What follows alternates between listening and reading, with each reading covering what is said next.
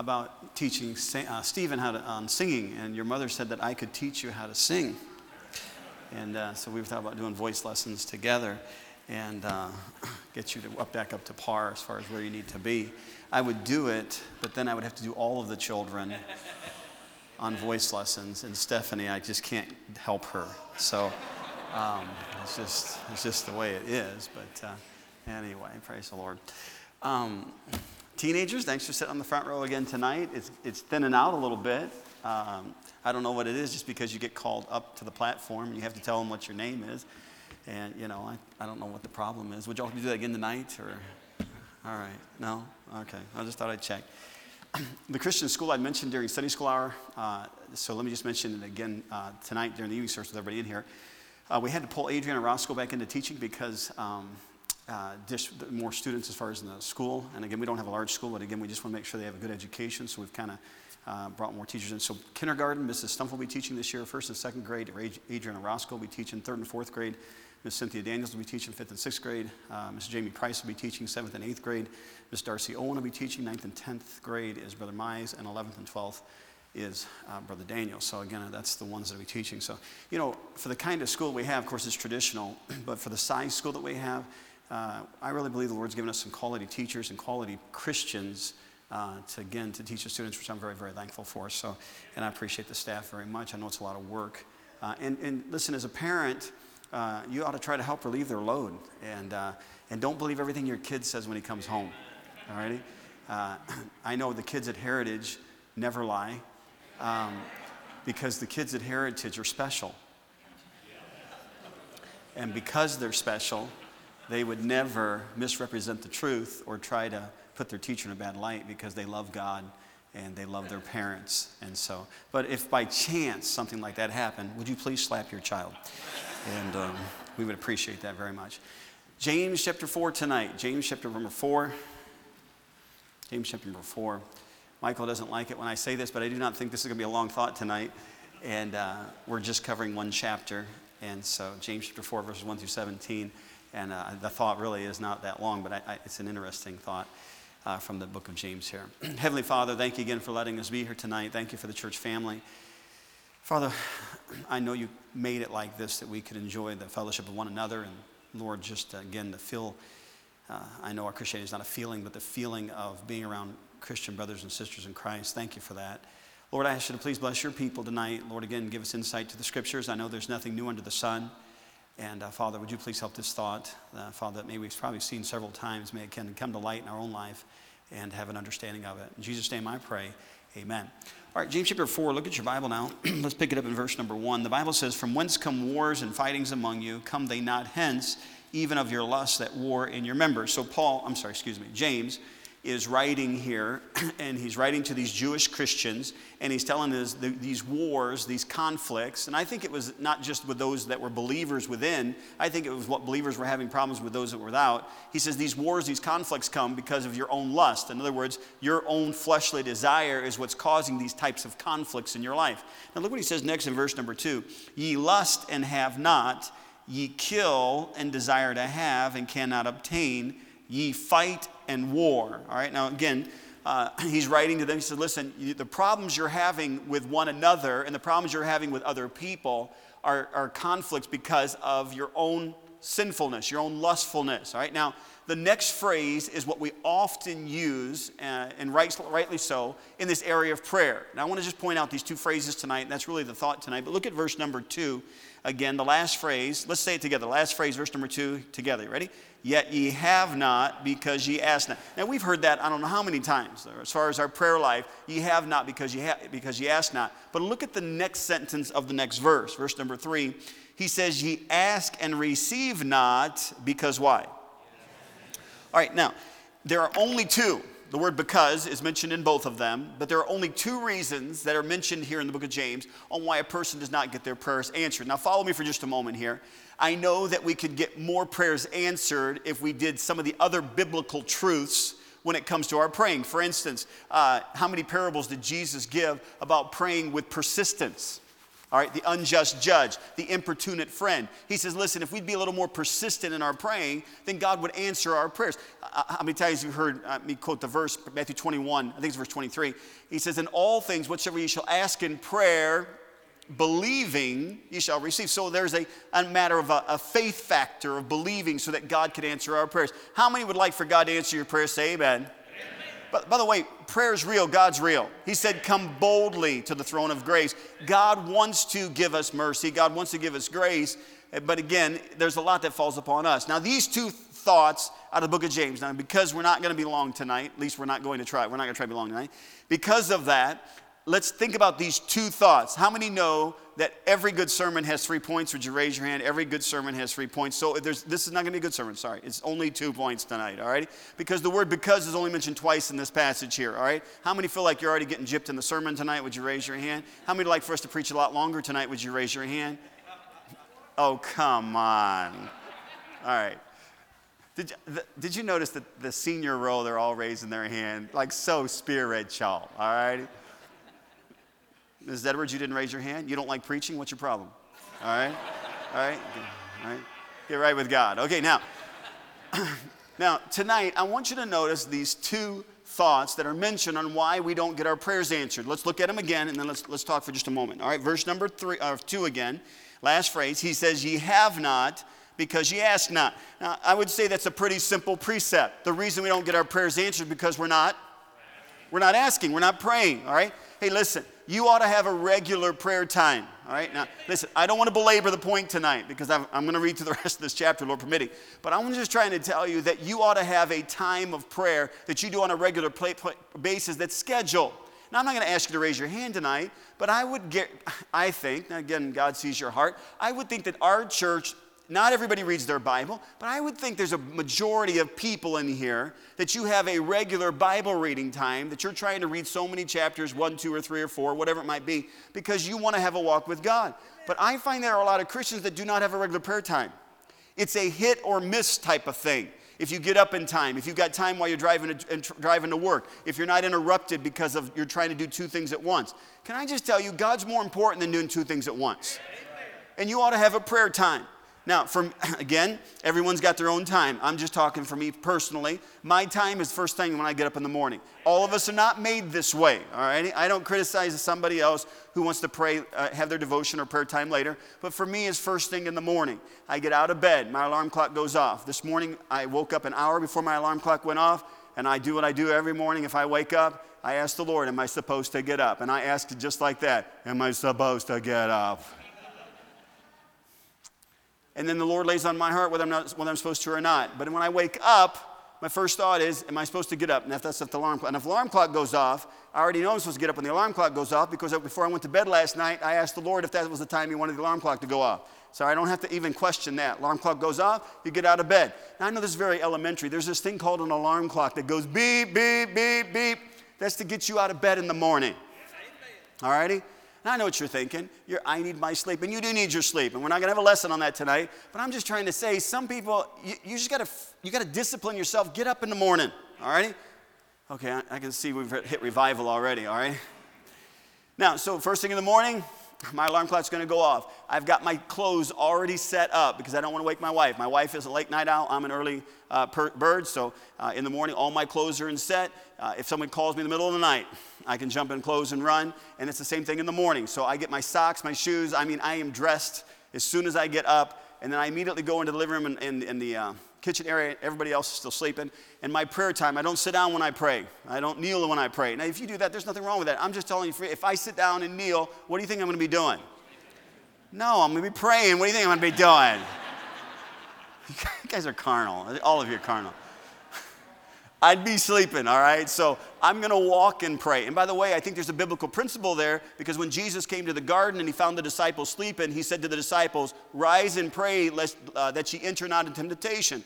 What temptation? The temptation that they just were doing, snoring, all right? So he says, Get up and walk and pray. And so if you can't sit down and pray, walk and pray. All right, so but you need to have a regular prayer time. Not teaching on it this morning or this evening, but I believe very strong in the model prayer. That's the first thing I do every day of my life, um, and then I'm going to pray the Jabez prayer, etc. Now follow me for just a moment here.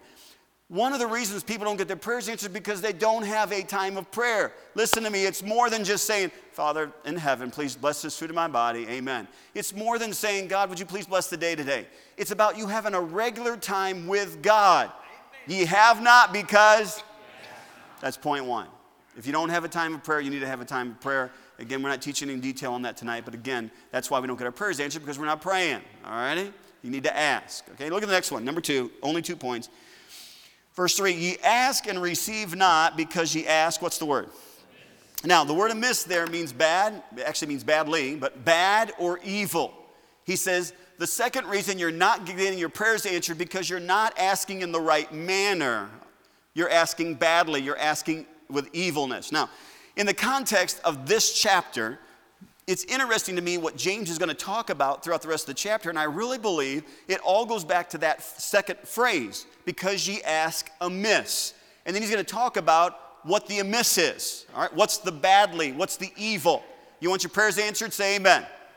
Then, number one, you've got to, okay, you got to ask, you got to pray. And number two, you got to ask, but you can't, you should not ask amiss. You should not ask badly or evil. So, what's the badly and evil? Quickly, let's run through them tonight. All right. There are five of them. All right, you ready? Here we go. I'm not lying. Here's what he says, okay? Verse number, let's pick it up in verse number uh, four.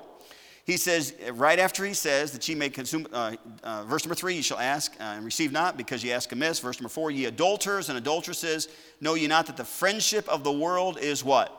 Enmity with God. Whosoever therefore will be a friend of the world is the enemy of God. Do you think that the scripture saith in vain, the spirit that lusteth in us lusteth to envy? Now, church, I mean, when he says in verse number four, ye adulterers and adulteresses, he's not really talking about immorality like we would say adultery, where somebody is physically committing adultery. That's what he's talking about. He's talking about in the very next phrase, hey, listen, you can't love the world. If you love the world, you're at enmity. I'm sorry, you can't be a friend of the world or you're at enmity with God. He's talking about the God relationship and the world relationship is that when the world is your friend and God's not your friend, it's like committing spiritual adultery. All right, we together so far? So, why did he say that? I want to tell you why he said that. He says you're not going to receive because you're asking amiss. What's the amiss? The amiss is, is you got friendship with the world. I want to tell you, you're not going to get God to answer your prayers when the most important thing of your life in your life are worldly things and God says, "Hey, listen, if you really want your prayers answered, then I should be the most important thing in your life." Amen. All right, look what he says next. First first thing he says as far as amiss is being a friend of the world, verse number 6. But he, but he giveth more grace, wherefore? He saith, verse number six, God resisteth who? The proud, but giveth grace unto who? The humble. Look at verse number 10. What's the first word? Humble yourselves in the sight of the Lord, and he shall lift you up. Now, I'm not, I didn't read out all the verses, but I, I think you're getting the gist of this. He says in verse number two and three, there's two reasons you're not going to get your prayers answered. Number one, because you don't ask, or number two, because you ask and you're asking with an evil heart, or you're asking amiss. What's the amiss? You're a friend of the world. What's the amiss? You're asking with pride. He's going through these things that are bad in a Christian's life that causes us not to get our prayers answered. Look at the next thing. Look at verse number eight. He said, Draw nigh to God, and he'll draw nigh to you. Cleanse your hands, ye sinners, and purify your hearts, ye double minded. Uh, be afflicted and mourn and weep. Let your laughter return to mourning and your joy to heaviness. Humble yourself. Now, there's several things we could talk about, verse 8, 9, and 10, but just the first phrase. The reason people are not getting their prayers answered is because they're not drawing nigh, nigh to God. Listen, you cannot go to God as if He's a 911. I'm having trouble in my life. God, I need your help right now. You know, Mrs. Edwards, when Brother Edwards was going through all of that, Mrs. Edwards, as far as her husband, and of course, the Lord took him home, was, Mrs. Edwards, was that, was that a year and a half that you went through all that? What year? Year and a half? About a year and a half. Mrs. Edwards stayed in her Bible. Mrs. Edwards stayed connected to church. Mrs. Edwards made sure she gave her tithe and offering. The whole time that she was taking care of her husband at home during that cancer, she was staying faithful to God. And when her husband went home to be with the Lord, she didn't miss a beat. Right back to church. You know, you know what a lot of times a person does? They're, they're not right with God. They're a friend of the world. There's all these different sinful things that are going on in their life. And all of a sudden, God, you got to come through for me. He does not have to come through for you. You, you should be drawn nigh to God every day of your life so that when you are asking, you're not asking amiss. There's nothing evil in your heart. That's why he said, don't be double minded. It's either God or it's the world. All right? Look what else he says. Look at verse number, um, number 11.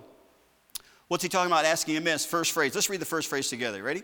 Speak not evil one of another, brethren. He that speaketh evil of his brother and judgeth his brother speaketh evil of the law and judgeth the law.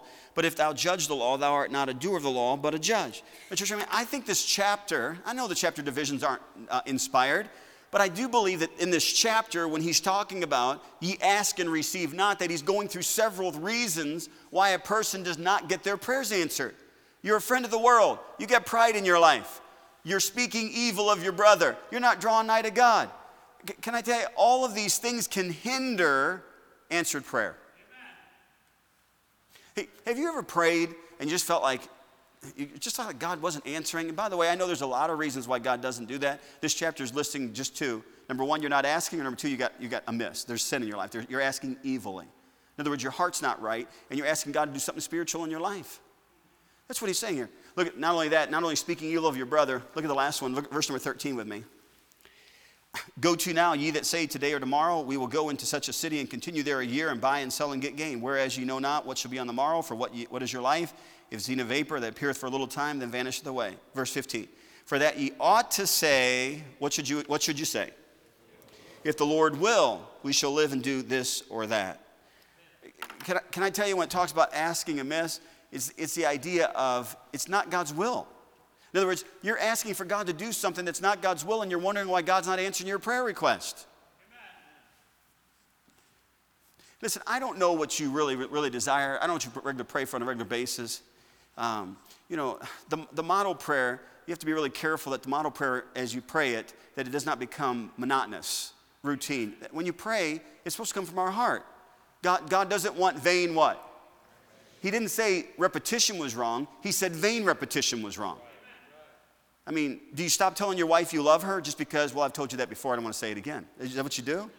The answer should be no, all right? You still say, I love you. You, you still communicate, even things uh, that you say, well, you know, I don't need to say that, she already knows that. But, but there's certain types of communication that we do because that's what you do. That's what you should do. When it comes to God, repetition is not wrong, just vain repetition. Can I tell you, when you're praying for things, uh, there's certain things that you should, you should always preface with God, if it's your will, your will please. Some things aren't God's will. You know, for my wife and I, the big thing was children. But it wasn't God's will. And, you know, looking back at life, it's nice to be able to see that. But we, we couldn't see that then. But we never, we never just said, God, give us children. We said, God, if it's your will, give us children. Now, yours isn't children, but yours is something. Something you desire, something that you want. It could be financial, physical, it could be anything. Maybe something, a spiritual victory in your life. But can I just tell you that if, in order to not ask amiss or ask evilly, it should be, God, if it's your will, would you do this? So, when God says to pray, and sometimes we don't get our prayers answered, it's usually one of two reasons. Number one, we're not asking. Or number two, we're asking with, with a miss, where, where there's evil, there's bad. There's something in our life that's not right with God, and that's why God's not answering our prayer request. Hey, wouldn't you like to be like the, the, prayers, the, the ones that prayed of old? I mean, Moses prays, you know, Joshua prays, the sun stands stills. Elijah prays, fire comes down from heaven. I mean, just see some miraculous things take place. I mean, that's a wonderful thing. And I think sometimes we miss the mark because, you know, Jesus said himself, you know, pray for this mountain to be cast in the sea, to be cast in the sea. And we're like, man alive, there's no way that can happen. But Jesus said, hey, listen, it's just a matter of either you have no faith, little faith, or much faith. Amen. You gotta simply pray. But pray with a right heart. I'll close with this in Psalm 66, verse number 18. What does he say? He says, If I regard iniquity in my heart, doesn't that wrap it all up? If you ask amiss, you have aught against your brother. God says, I'm not going to answer your prayer. You've got pride in your life. I'm not going to answer your prayer. You want your will over my will. I'm not going to answer your prayer. The world means that much to you. I'm not going to answer your prayer. Amen. So tonight, only two reasons you don't get your prayers answered from the book of James, chapter 4. Number one is because you're not asking, or number two, you're asking with the wrong heart. So, what should I do as a Christian? I should, number one, make sure I always have a regular time of prayer. And number two, I should always make sure that my heart is right with God. We said a moment ago, draw nigh to God and he'll draw nigh to you. But the rest of the verse says, cleanse your hands, ye sinners, and purify your hearts, ye double minded. God wants to answer your prayer, but He's not going to answer to a dirty vessel. It's got to be clean. I want God's blessing on this church, but God's not going to answer that if I don't pray and if I don't pray with the right heart. I want my kids to turn out right for God, but that's not going to happen if I don't pray and if I don't pray with the right heart. There's things I want God to do in my life. Some are long term, some are short term, but they're not going to happen unless I pray, unless I pray with the right heart. So, what do you want tonight? Well, I'd like to get married. I'd like to have a different house. I'd like to have a new job.